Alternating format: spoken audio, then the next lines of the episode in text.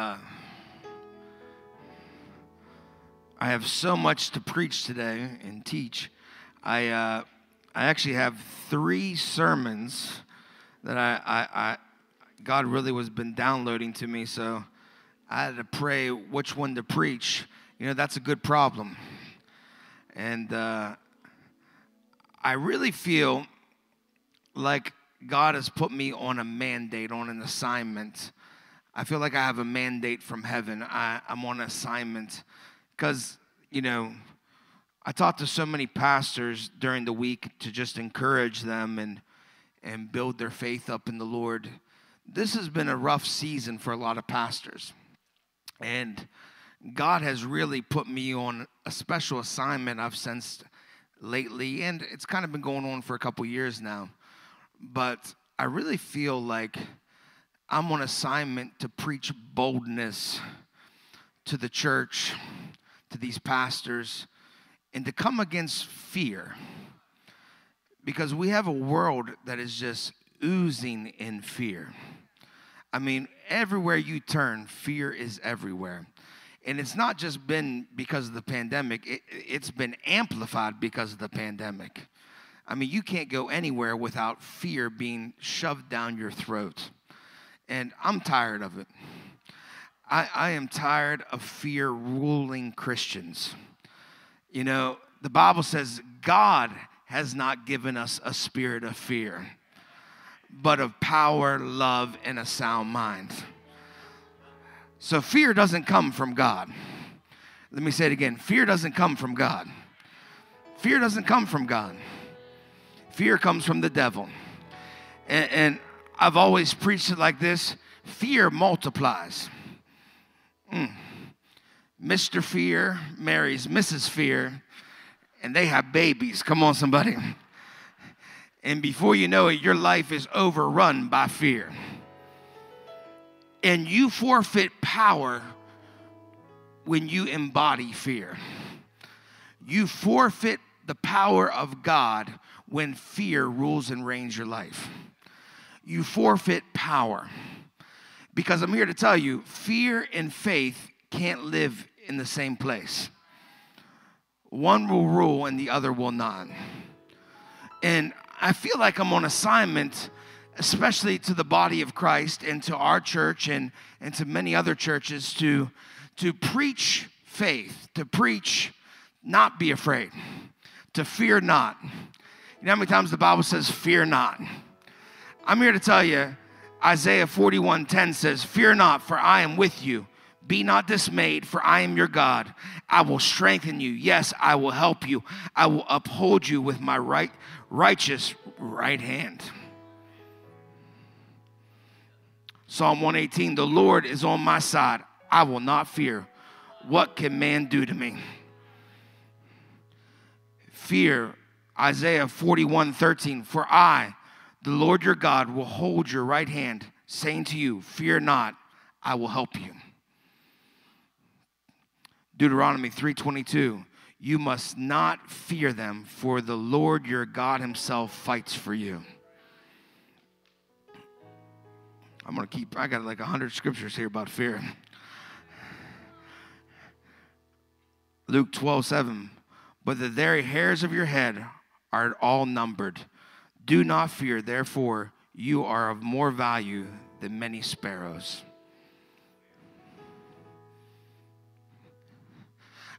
I came today to come against that spirit of fear. If you walked in today and you are walking in fear, I believe you're going to leave here different than the way you came in.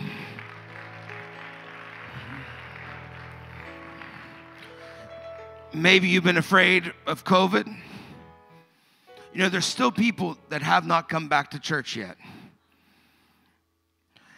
There's people that are deathly afraid of COVID. There are people that are afraid of all sorts of disease. There are people afraid of everything. And fear, what I am so concerned about is our children and our youth. They see a generation that has been consumed by fear for years now.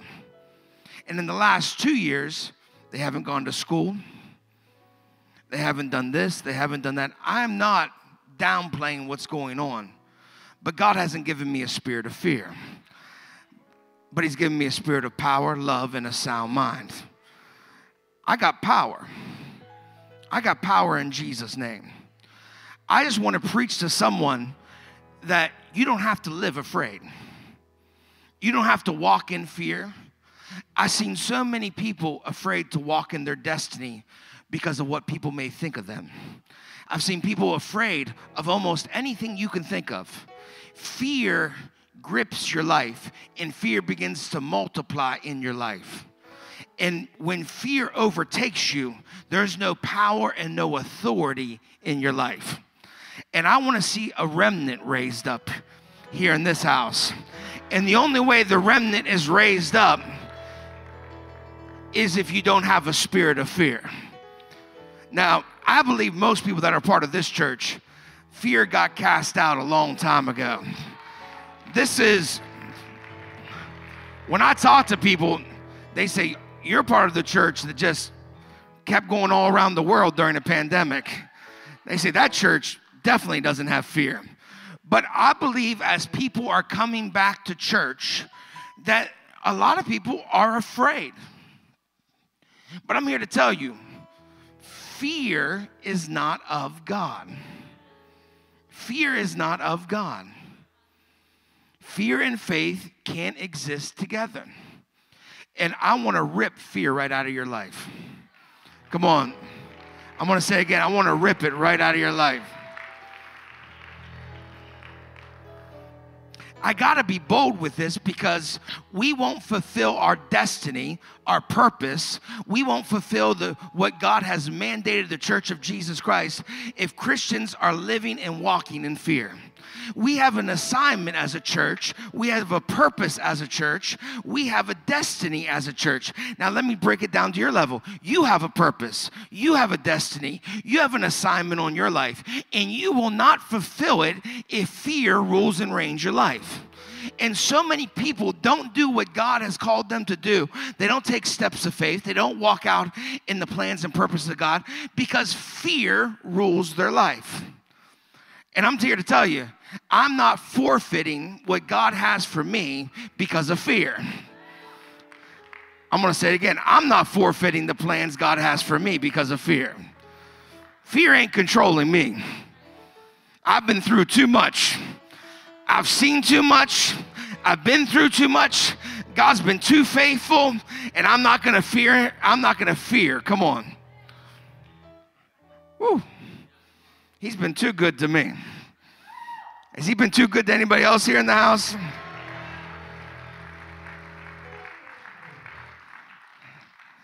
You got to have faith. You got to have faith. I, I want to just read a story. If, if you have your Bibles, and I'm, I'm going to give you my title at the end, I'm going to go to Numbers chapter 21, starting at verse 1.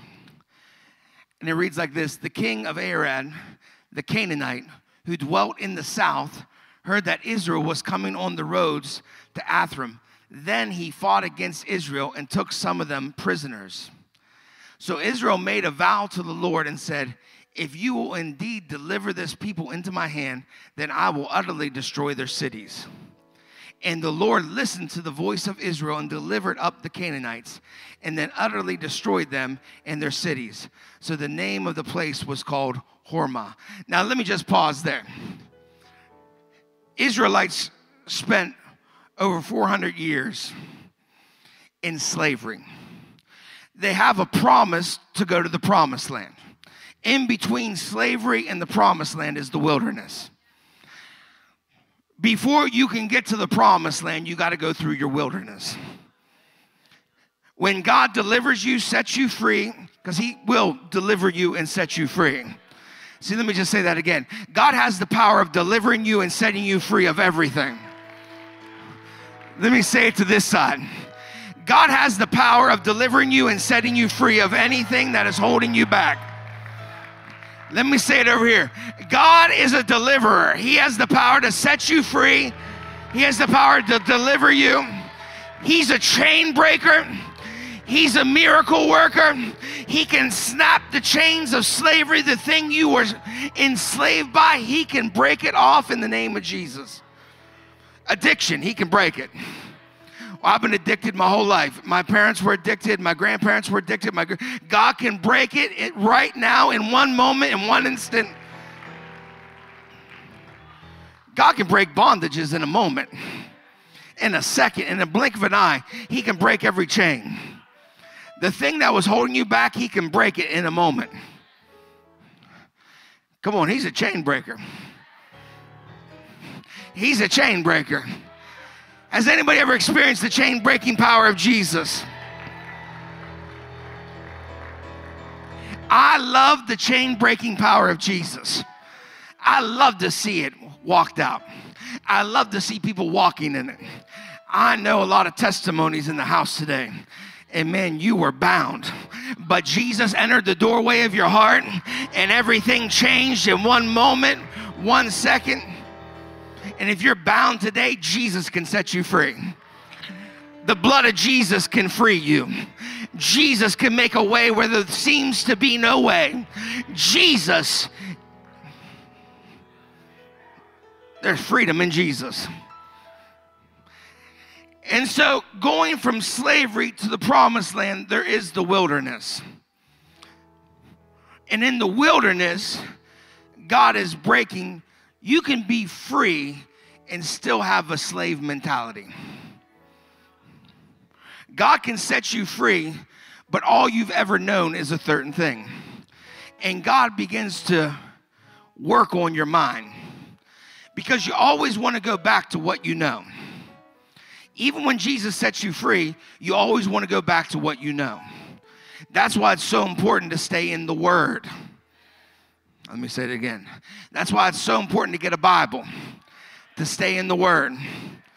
I'm here to tell you if you don't have a paper Bible, I will buy you one. I say it every week. I try to say it almost every week. If you don't have a Bible, I'll get you a Bible. You need a Bible that's not just on your phone.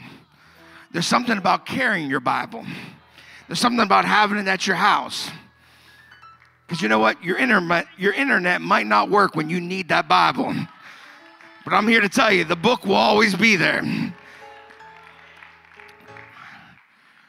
in between the promised land, what God has called and destined you, the land that is flowing with milk and honey, there's always the wilderness.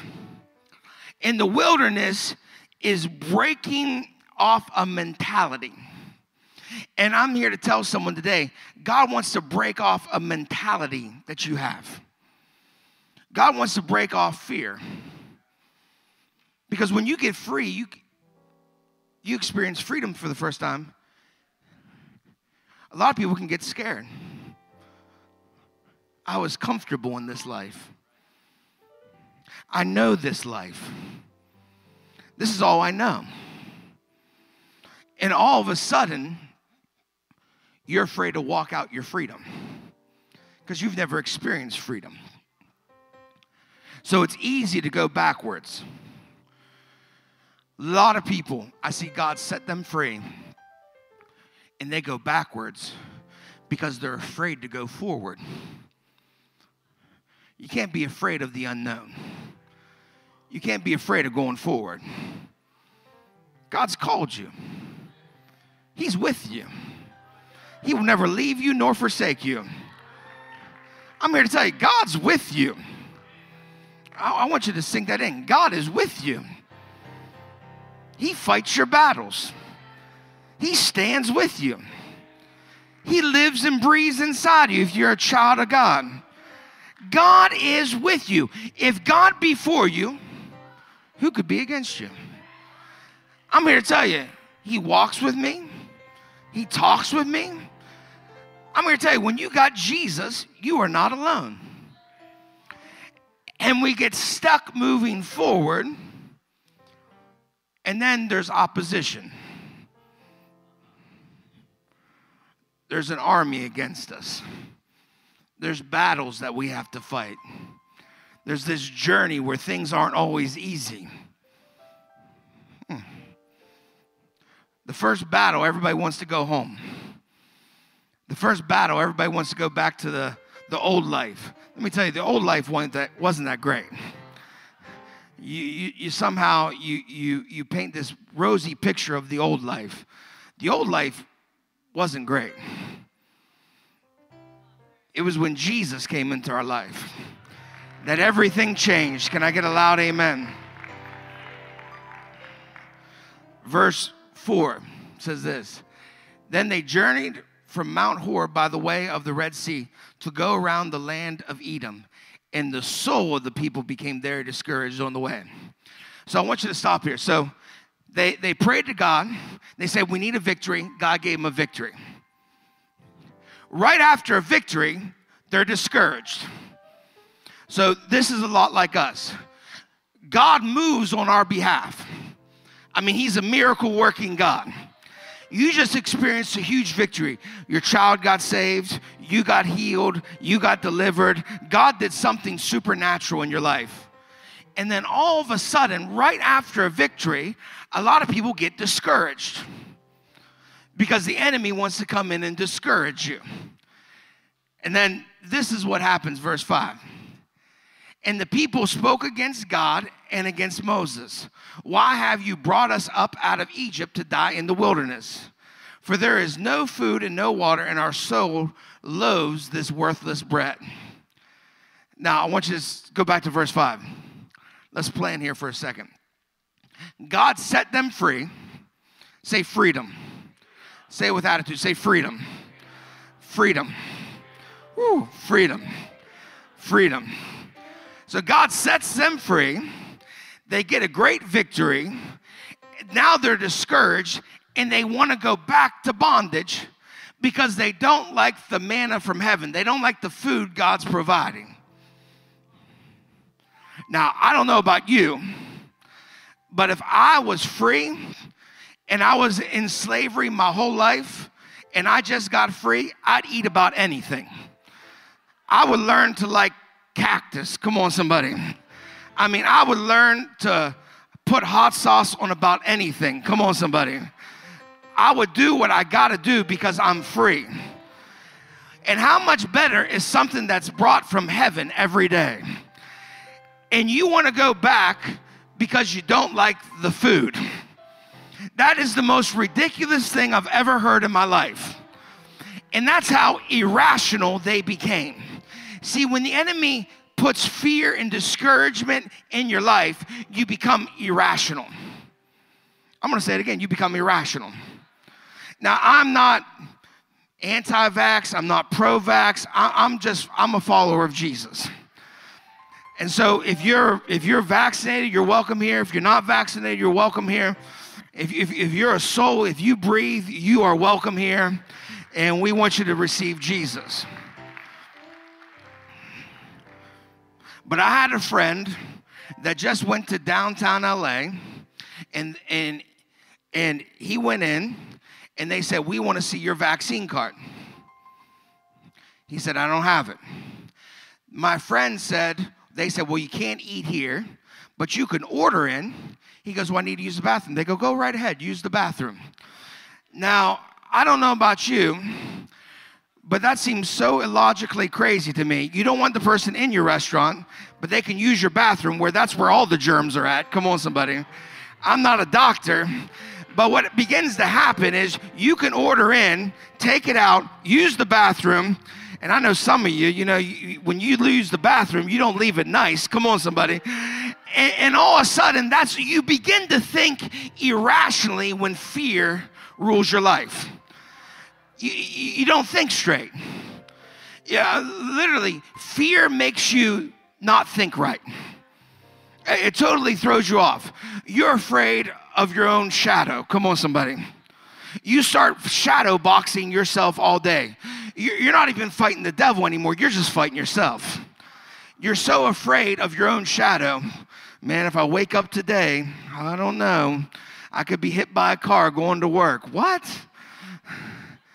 What are you talking about?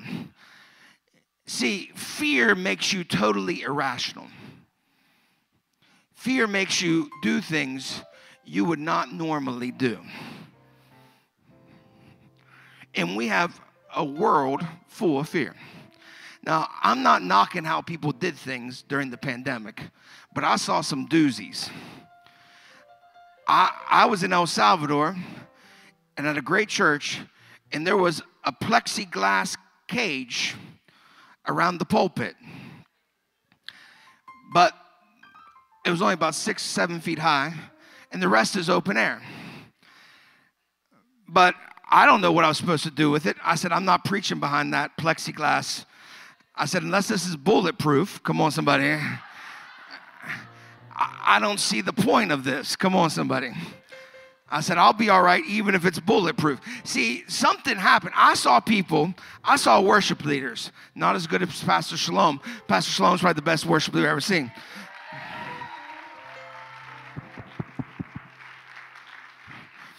I saw them fully suited up, I mean, like Sunday church, with an N95 surgical mask, and the congregation's about 40 feet away from them hey, do what you got to do, but I don't know how that helps anybody. I really don't. Now, I'm not knocking it if that's what you think's got to be done. What I'm saying is, some things when fear sets in, fear makes you irrational. I see people that won't even shake people's hands anymore.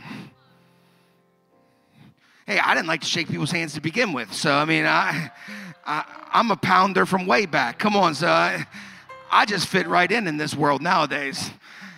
I mean, I never shook hands. I'm, I pound all day long. So now I look like people are like, oh, he's so cautious. No, I just pounded the whole time. See, ira- you become totally irrational with fear. I'm not knocking what someone's doing, I'm not knocking this. I'm just saying when fear begins to rule the church, when fear begins to govern the church, we don't take steps of faith to reach people. We're not going to downtown LA because the people down there on Skid Row could have COVID. I don't care if they have COVID or not, they need Jesus. You know what I mean? We have to be there for people in their time of need. We, we, we better not go to El Salvador Better not go to Honduras. Better not go around the world preaching the gospel. When did we get afraid? I'm a child of God. God's numbered my days. If God wants me in heaven, I'll go to heaven. Man, that's a promotion. Come on, somebody. But as long as I'm here on planet Earth, I'm going to do everything I can to reach souls for the kingdom of God. That's who we are. We act different. We walk different. We talk different. We're not a part of this world. I'm not glued on to CNN or Fox. I'm, I'm reading my Bible. And I see fear not over and over and over and over again. Fear not. Well, unless it's a worldwide pandemic, then you need to be afraid. I don't see that. I don't see that in the Bible. If there's a time not to be afraid, it's during a worldwide pandemic. Amen? All right, verse 6. Come on, we're getting there. So the Lord sent fiery serpents among the people, and they bit the people, and many of the people of Israel died. Go back for a second. The Lord sent fiery serpents. That will mess your theology up the water walker, the promise keeper, the fiery serpent sender. The Lord sent fiery serpents. You know, God is looking for a humble church.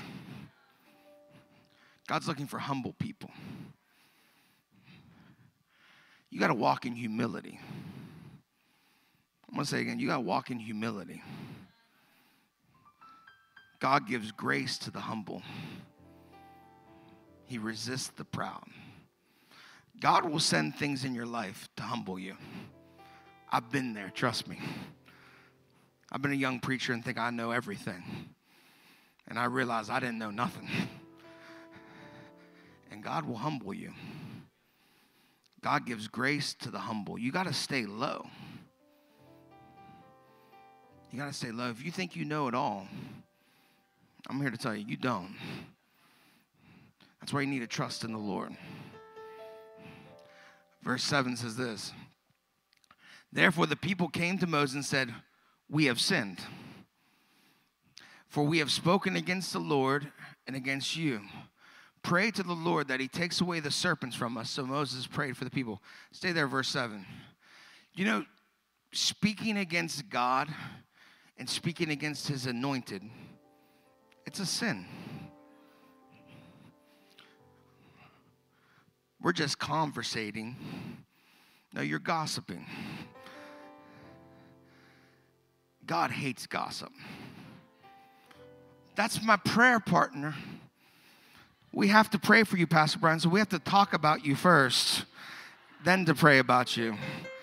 Well, I appreciate that you're praying for me, but you don't got to talk about me. Well, you know, Pastor Rob, let me talk about him for three hours, then we'll pray for him. No, that's just gossip, honey. So, I'm here to tell you that's a sin. It's a sin.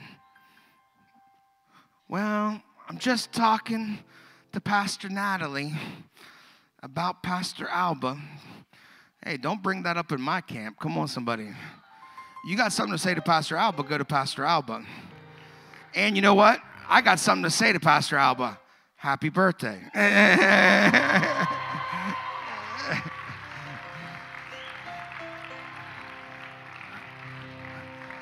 I slid that right in. You didn't even see that coming.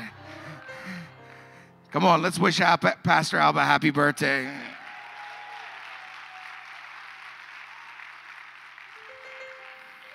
How old are you?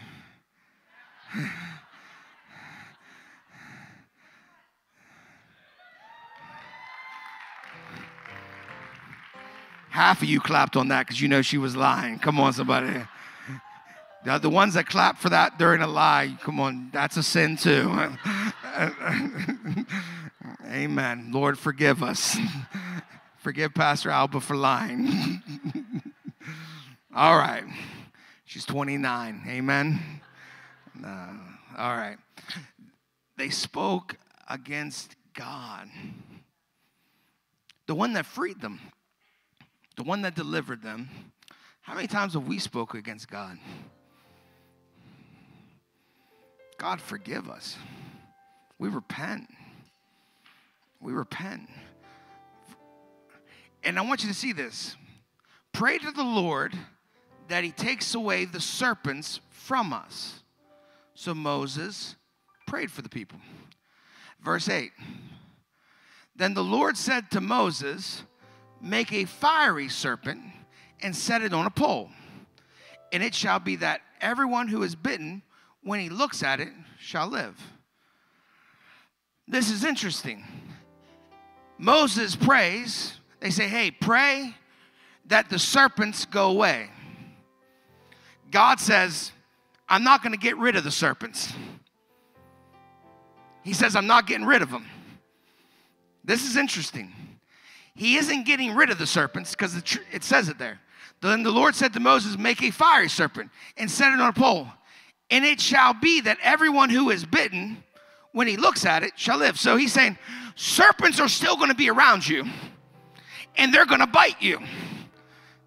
I'm not getting rid of that. But what I will do is give you a power to overcome it. Let me say it again. I'm not going to get rid of the problem, but I'm going to do something that you can then now overcome the problem. Let me say it a different way. I'm not going to get rid of that situation that has messed you up, tore you up. But what I'm going to do is I'm going to give you a power over the situation that it won't harm you, it won't hurt you, it won't mess with you. I'm not getting rid of it, but I'm going to do something in you that changes you. Whoa.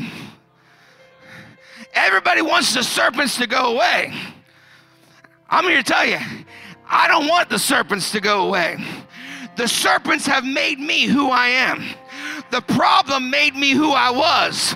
The situation made me who I am today. The trouble, the tri- tribulation, the trial, it formed and shaped me. I don't want it to go away. I want to have power over it. But see, if you have fear, you don't have power over it.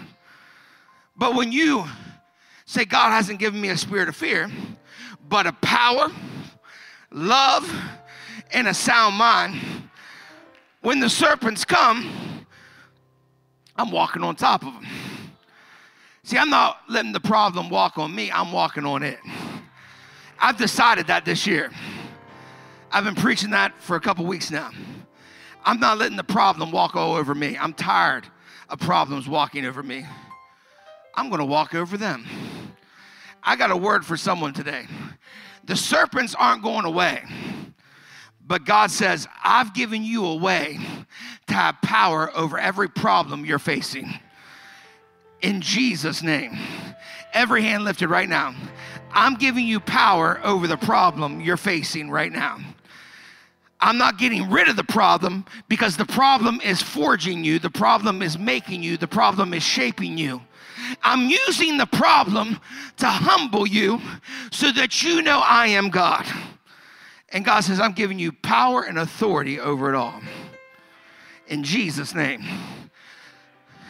So, verse 9. So Moses made a bronze serpent and put it on a pole.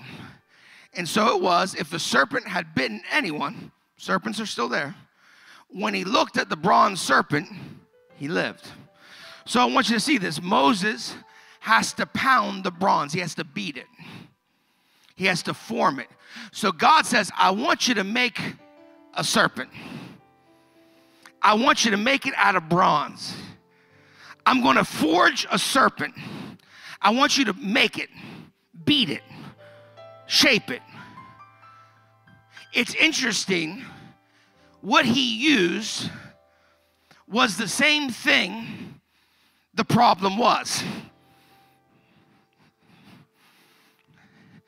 What he used was the same thing that was biting people.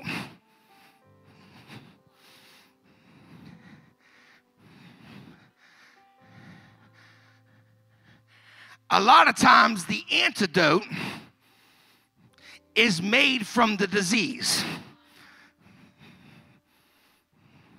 A lot of times the vaccine is made from the disease. I'm here to tell you when Moses is pounding that serpent, it's something different when God says to do something when you're obedient to the word and you just keep pounding that bronze, bronze serpent. But we know as believers, this is a shadow of something. John chapter 3 says this. And as Moses lifted up the serpent in the wilderness, even so the Son of Man be lifted up. That whoever believes in him should not perish, but have eternal life.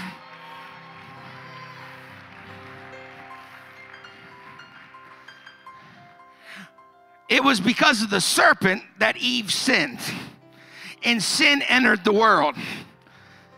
God says, I'm not to take away sin, but I'm to send my only son, Jesus. And he that knew no sin will become sin. That means he becomes it all. Jesus becomes it all. He becomes, he isn't an adulterer, but he becomes adultery. He isn't a liar, but he becomes a lie. When he's hanging on the cross, he became sin. Mm-mm-mm. Let me tell you, this is a shadow. So as Moses takes a pole and there's a bronze serpent on it, and anyone that's been bitten looks at it will live. I'm here to tell you that is a picture of Jesus Christ. It's a shadow in the Old Testament that points to something in the New Testament. It points to the ultimate Savior who is Jesus Christ, the Son of God. See, Jesus was beaten. Oh, you ain't with me yet. He was beaten like that bronze serpent. He was beaten for my iniquities. He was bruised for me. I'm here to tell you, Jesus hung on a cross and shed his precious blood. And I'm here to tell you, if you have, have sin in your life, and we all have sin, if you just look at him, if you look at Jesus, if you look at the Son of God, if you look at Jesus hanging on the cross, and whoever believes in him, should not perish, but have eternal life. I'm here to tell you in the world we live in, we need to be lifting up not who's vaccinated and who's unvaccinated. We don't need to be lifting up COVID. We don't need to be lifting up this disease. We don't need to be lifting up these situations. The serpents will always be there. But I'm here to tell you there's one we need to lift up. And when we lift him up, every knee shall bow and every tongue shall confess that he is the Lord. I'm not lifting up COVID 19. I'm not lifting up cancer. I'm not lifting up heart disease. I'm not lifting up this or that. I'm lifting up the name that's above every other name. Because that's how people live. When we look on Him and believe, everybody stand to your feet.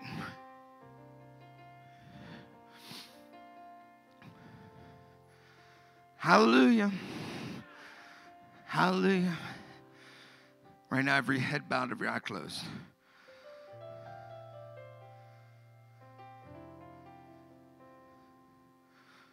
We are not promised tomorrow.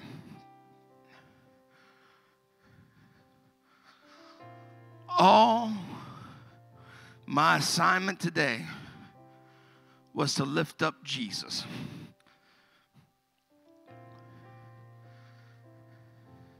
When he is lifted up, hmm, people live.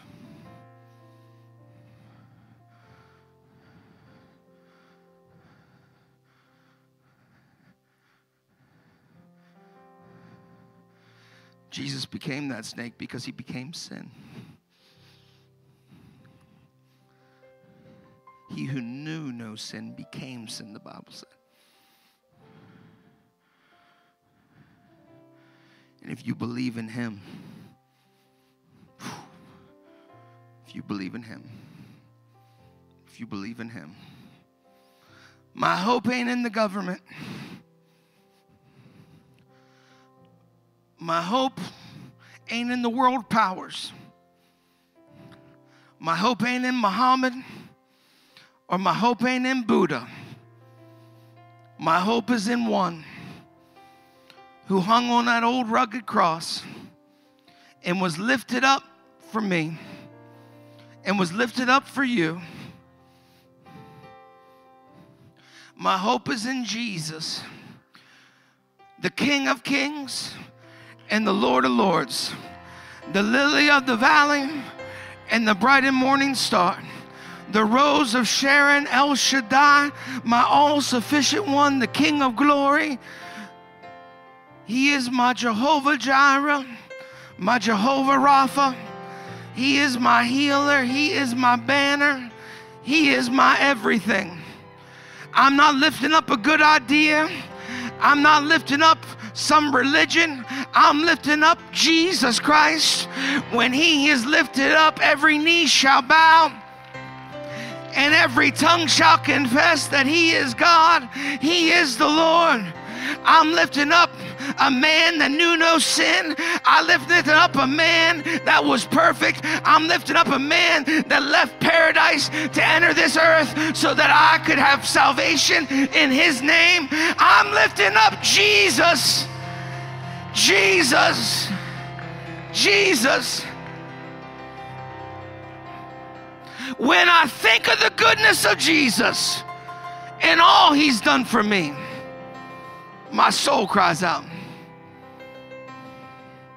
Hallelujah. if Jesus isn't your Savior with every head bowed, every eye closed, or you need to rededicate your life to Jesus.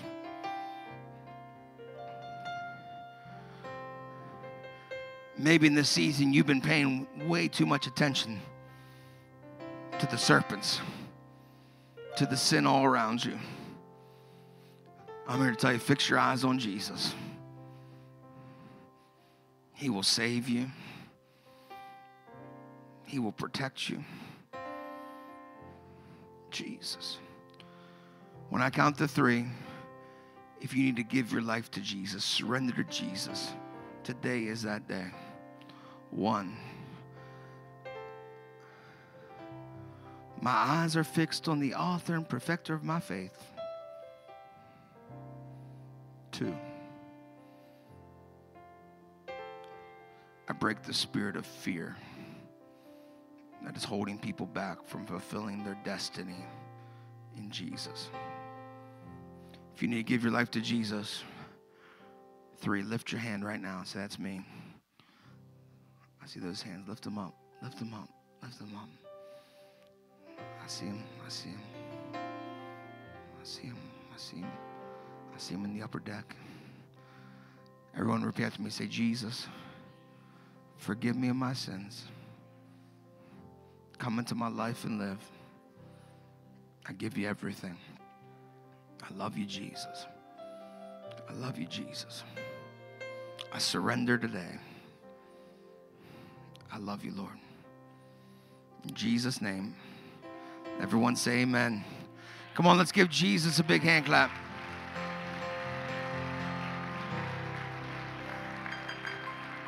All right, worship team, come back. Every hand lifted.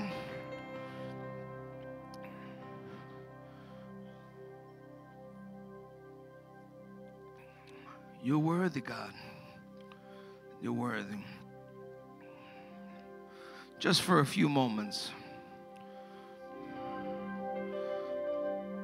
in your mind, I want you to picture Jesus hanging on that cross for you. Crown of thorns, bloody. humiliated.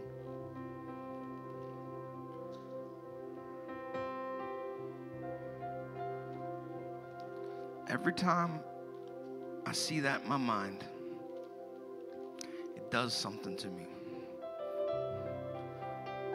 The things around me don't seem so big.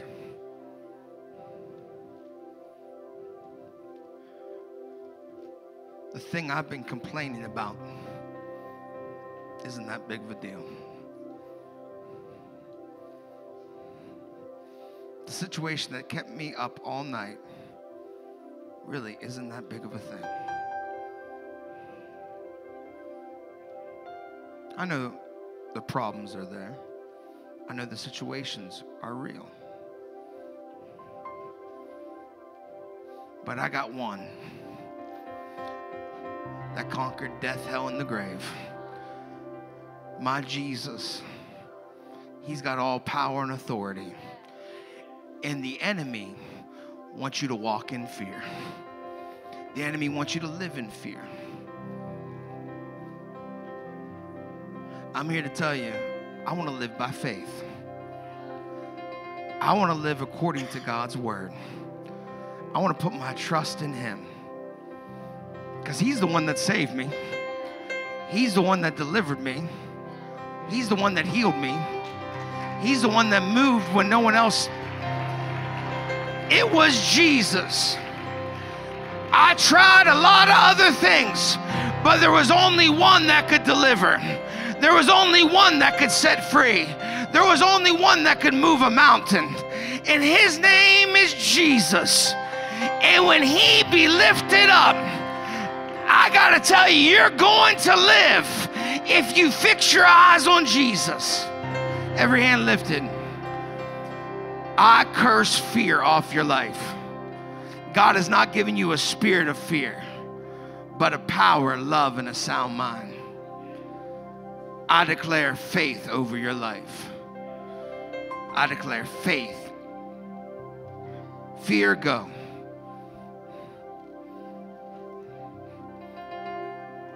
We're lifting up Jesus. I pray that you lift up Jesus at your house. I pray that you lift up Jesus at your workplace. Lift him up. I pray you lift him up at your job. I pray that you lift him up in your neighborhood. I pray you lift him up. I got to tell you, I was talking to Jonas before the service. Jonas was, where is Jonas? He's somewhere here. He, uh, where's he at? Doesn't Jonas look sharp today? Give him a big hand clap. Jonas was at a restaurant last night and they were saying goodbye to someone they know. And there was a lot of people there. And he said, You know what we did? He said, We took everybody's hands and just started praying. You know, Jesus can be lifted up at your restaurant that you're at. I'm on a new mission. Wherever I'm at, whatever I'm doing, I want to lift up Jesus. Lift him up around believers, lift him up around unbelievers, lift him up all the time. If I'm not lifting them up, there might be one person that needs to live because they've been snake bitten. And I just got to lift up that pole and say, look, if you look on him, I don't care how many times snakes have bitten you, you will live if you look at Jesus. Well, I've been bitten too many times. I'm here to tell you, it doesn't matter how many times you've been bitten. If you just look upon him when he is lifted up, he can heal you. He can save you. He can deliver you. He can break every chain. Joan is at the restaurant praying for everybody. Bless him, Lord. Bless him, Jesus. Whew. When's the last time you were at a restaurant with some unbelievers and say, Lord, bless them? Woo. Come on, lift up your hands. I pray that you lift up Jesus wherever you go. Lift him up. Lift him up. Lift him up. Lift him up. Lift him up. Lift him up.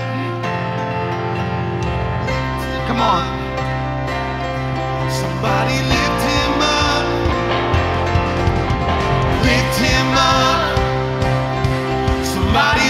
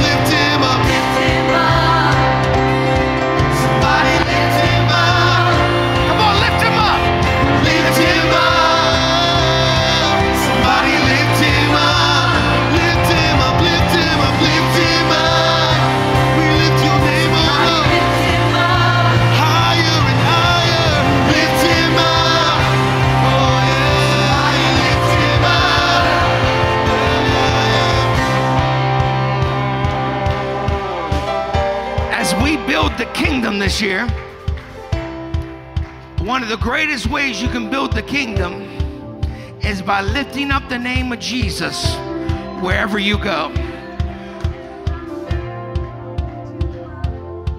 We have people that own businesses, and at their business, they lift up Jesus.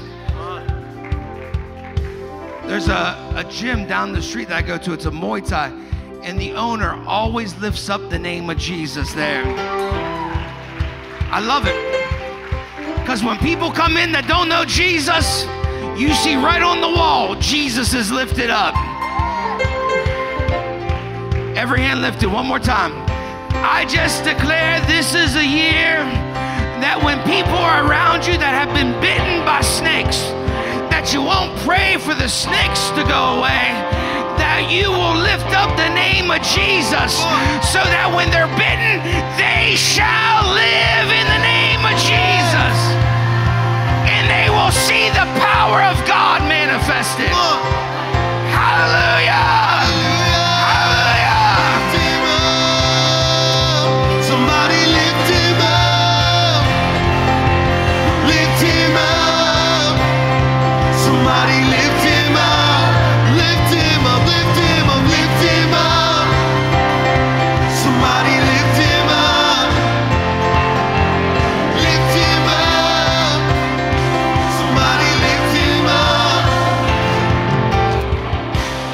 Come on, ushers, real quick, make your way down. Come on, in this attitude of celebration, in this attitude of thanksgiving unto God, we are building the kingdom and we lift Him up by giving back to the kingdom of God. Can I get an amen?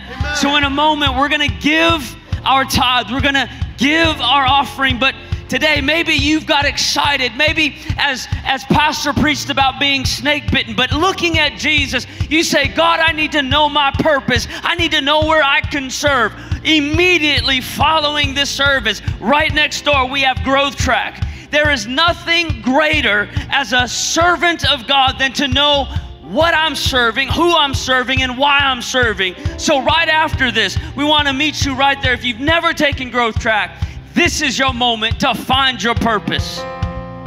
This is your moment to get involved and become a kingdom builder. And on February 12th, we've been doing more services. Last year, we're picking that back up. How many of you want more of Jesus, more of His presence, more of His power, more of His glory? February 12th, 12, 7 p.m. in this very tabernacle, we're going to pull on heaven. We're going to ask God for more, and we're going to watch Him do it one more time. Can I get an amen? Hey, this whole month we've been receiving our Kingdom Builders first fruit offering. Maybe you're wondering, what is a first fruit offering? Well, let me tell you, so glad you asked. We as, as believers, as a church, have decided that kingdom building is what we will do this year. And in Matthew chapter 6, verse 33, it says to seek first the kingdom of God. Seek first the kingdom of God. And we've watched people take their first week's paycheck and say, God, build your kingdom. We've seen people take their first month's income and say, God, this is yours. Do with it what only you can do. And so we want to give you an opportunity. Maybe you're watching us online saying, I want to become part of that kingdom building first fruit offerings. Go online, do it right now. Because there is nothing greater nothing greater than seeing the kingdom of God expanded. Amen? Come on. Now, the kingdom builder first fruit offering is not my tithe, it's above my tithe. And so every time we meet, we want to give people an opportunity to sow into the kingdom of God by tithe and offering. But look at what it says in First Chronicles chapter 29, verse 16. Oh Lord, our God. Somebody say, our. Hey, we're all about unity here. It's not my God, it's our God. It's not my church, it's our church. Amen? It says, Our God, all in, oh Lord, our God, all this abundance that we have provided for building you a house. All this you provided unto us so that we can build whose house? God's house. You don't give to me, you don't give to this church, you give through this ministry so the kingdom of God can be built. Amen? Building you a house for your holy name comes from your hand and is all your own. We're not bringing a tithe today, we're returning a tithe. We're not bringing something that belongs to us, we're returning what belongs to God. I've been given it on loan from God. Now I'm returning it back to Him. So when we tithe, I return back to God the full 10%. The holy sanctified 10% belongs to God. The 100 belongs to Him. He's just asking for 10% to come back to Him. Not for me, not for this church, but for the kingdom of God. So I I gladly sow into the kingdom of God because the Bible tells us that God is the one that provides the seed anyhow. He provides it to me so that I can sow it back into the kingdom. Can I get an amen? Come on, so I want you to get involved. Be a tither. Be a be a be part of our volunteer staff here.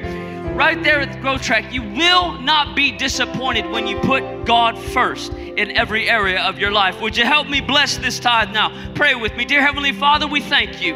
We thank you as we learn today when we lift you up, even if we've been bitten by a snake or two, we look back up to you and we shall live. But we know that you bless our life. And so, Lord, this morning we return back to you that holy, sanctified 10%. We return back to you, our kingdom builders' first fruit offering, because we know what we place in your hand. My God, you can do more with it than we can do it if we try to keep it for ourselves. So, God, we ask that you bless the tithe, bless the offering, bless all those that give. It's in your mighty and precious name. And the church shouted, Amen.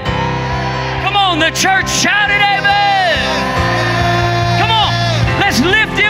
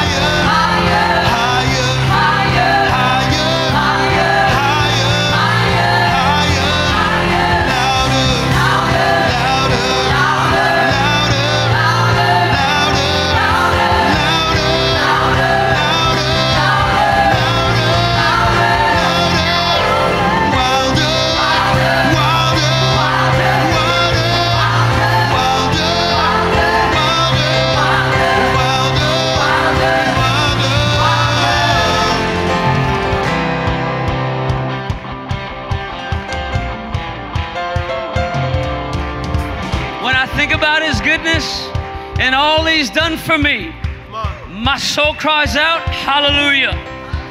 My soul cries out, Hallelujah. As you get ready to, to go on your way, maybe you're thinking, God, I need a touch from you. God, I need somebody to stand with me. God, I, I've got a few snakes that have bitten me. I just need to turn my fear, give that away, and I need just a little bit of faith. God, I need some faith, some mountain moving faith. I want to open up this altar. There'll be some pastors up here that'll pray with you. You just want to shout a little bit, praise a little bit, worship a little bit longer. The worship team will be here. We love you. Don't forget to help us take back Sunday night right here at 6 p.m. tonight. We love you. God bless you. Somebody shout amen. Amen.